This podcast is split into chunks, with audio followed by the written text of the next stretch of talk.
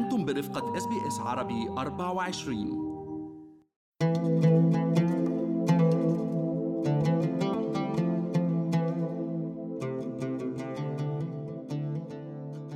لما أكون جوعان مستعد آكل أي شيء لكن أكلة المقلوبة بالخضار والرز واللحم أو الدجاج أكل بتذكرني بالوالدة رحمة الله عليها.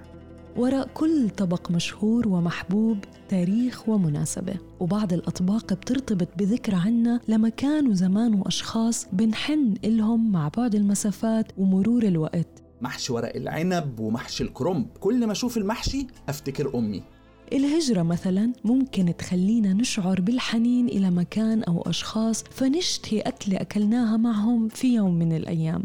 سندوش المغربية بهذا الخبز السميك. وضيفي فوقها الكبيس. الله الله رجعتينا على أيام والله. هيك الأكل.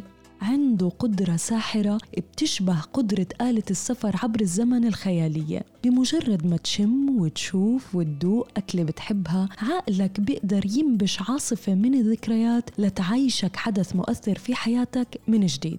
الكنافة النابلسية بالجبنة اللي بتمط مط بتذكرني بطفولتي. كنت أجدها سهلة المضغ والبلع مع قطر زيادة. هذه بالفعل حدوتة لأنه هي كانت تلمنا تلم الناس حوالين المنقل والكنافة. هي الحدوتة تبعتنا هو الطبق المميز يعني. مرحبا.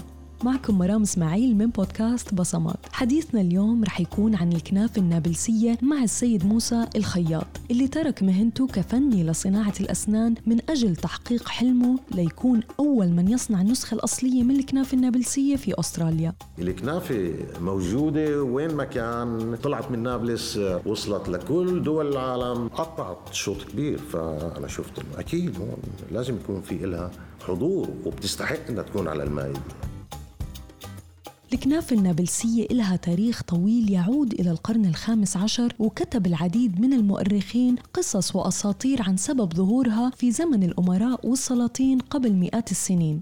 يقال بأنه في يوم من الأيام كان أحد السلاطين العثمانيين بده يزور مدينة نابلس فكانوا يعني السلطان هذا ما بدك ترضيه يعني ما ويبدو أنه لازم تعمل الشيء الصح لأنه إذا زعل السلطان أنت في ورطة بيكون. فهو طلب منهم إشي تعجيزي كما يقال بأنه بدي إشي حلو مالح مع بعض بس يكون طيب. نابلس فيها جبنة. فعملوا له الطبق هذا يعني الحلو والمالح. من الجبنة فأعجب فيه. ومن يومها صارت الكنافة النابلسية. هالطبق الملوكي اللي بيهواه الملايين حول العالم مش أي حدا بيقدر يحضره. على القليلة بأستراليا. مع إنه في كتير محلات بتقدم الكنافة إلا إنه السيد موسى عم بيقدمها على الطريقة النابلسية. الكنافة النابلسية قد ما بتبين بسيطة بمظهرها الخارجي إلا إنه طريقة تحضيرها معقدة شوي. معجينة بتصب الشعر اللي بتنتج الشعر العجينة وشعر الكنافة نوعين الشعر الخشن والشعر الناعم. وفي مكنة بتحمص وفي مكنة كمان تفرك ومكنة منخل.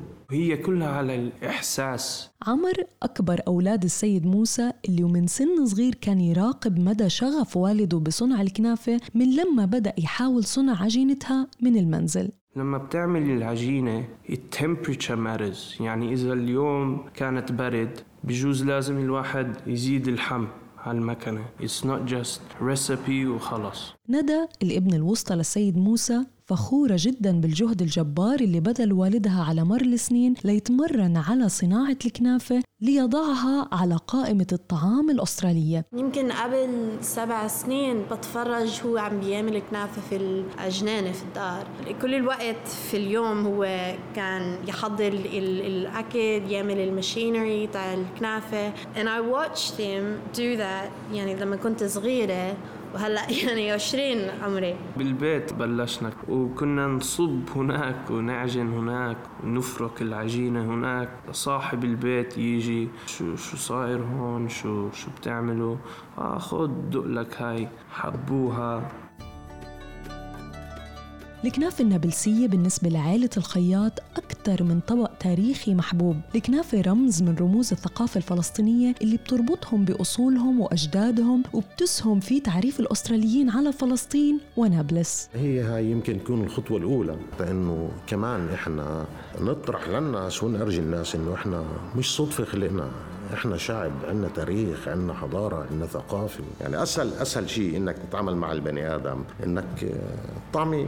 قرر السيد موسى أن يتوجه إلى نابلس ليتمرن على يد من صنعوها لأكثر من خمسين سنة ليتقن فن صناعتها.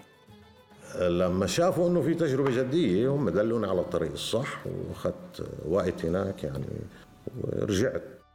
رجع على ملبن ورسم تصاميم ماكينة تحضير العجين الخاصة فيه للمهندسين اللي رح يبنوها. وفعلا هاي الماكينة صارت جاهزة بعد عشرات من المحاولات لمساعدتها على إتقان عملها. هي هي الفكرة موجودة بس إنه تصميمها أنا صممتها ويمكن صممت أكثر من وحدة كمان. بال 2015 وبعد إقبال الزبائن عليها قرر السيد موسى يفتح محله الخاص كنافة نابلسية والمكان موجود في أحد ضواحي مدينة ملبورن أكثر شيء لفت لي نظري في المحل لوحة مرسومة بحجم الحائط لمشهد يوثق ثانية من تاريخ شارع النصر في نابلس وذكرى سعيدة في مخيلة السيد موسى. أنا أذكره تماما وماشي فيه يمكن إذا مش آلاف مئات آلاف المرات من صغري في هذا الشارع.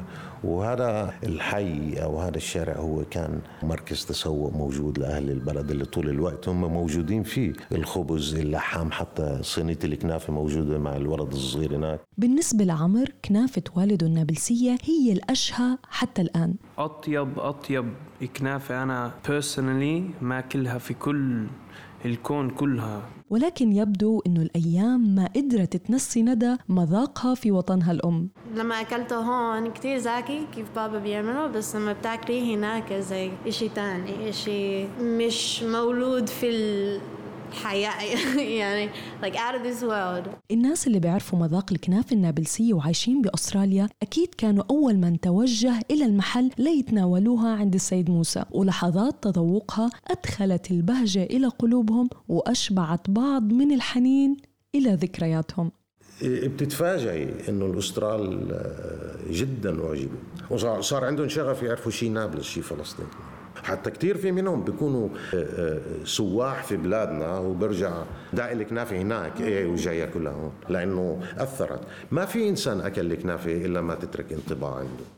المطعم يعتمد كليا على المارة ومدح الزبائن اللي تذوقوها وأخبروا الآخرين عنها. ومع هيك بوقت قصير اكتسب المطعم شعبية كبيرة بسبب الكنافة وبسبب الجهد اللي بيبذلوه أفراد هالعائلة لإسعاد زبائنهم والمهاجرين اللي عم بدوروا على ذكرياتهم بمذاق قطعة من الكنافة. إيه، كثير من الناس اللي اجت هون ولا زلت أذكر في شخص كبير بالسن توفى الله يرحمه.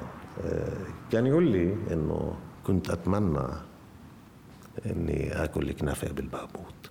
أولاد السيد موسى فخورين جدا بوالدهم اللي قدر يربطهم بثقافتهم ويعرف مهاجرين كتير بالتراث الفلسطيني في أستراليا وناويين يضلوا يورثوا ثمار نجاح مطعمهم من جيل إلى جيل تكريما لجهد والدهم وحبهم لمدينتهم وثقافتهم الفلسطينية. جاب لنا قطعة من فلسطين يكون هون. نقدر نشوفه كل يوم ونحس هي معانا ونشم ندوق كله. و- يعني حلو تحسي انت من وين مولودة يكون معاكي كل حياتي.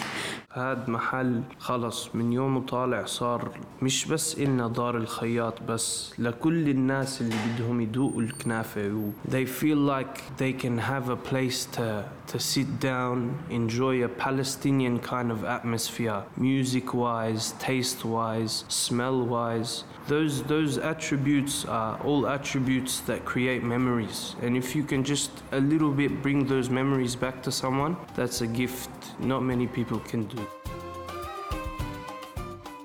كنت معكم مرام إسماعيل من بودكاست بصمات. استنونا بحلقة جديدة الأسبوع المقبل.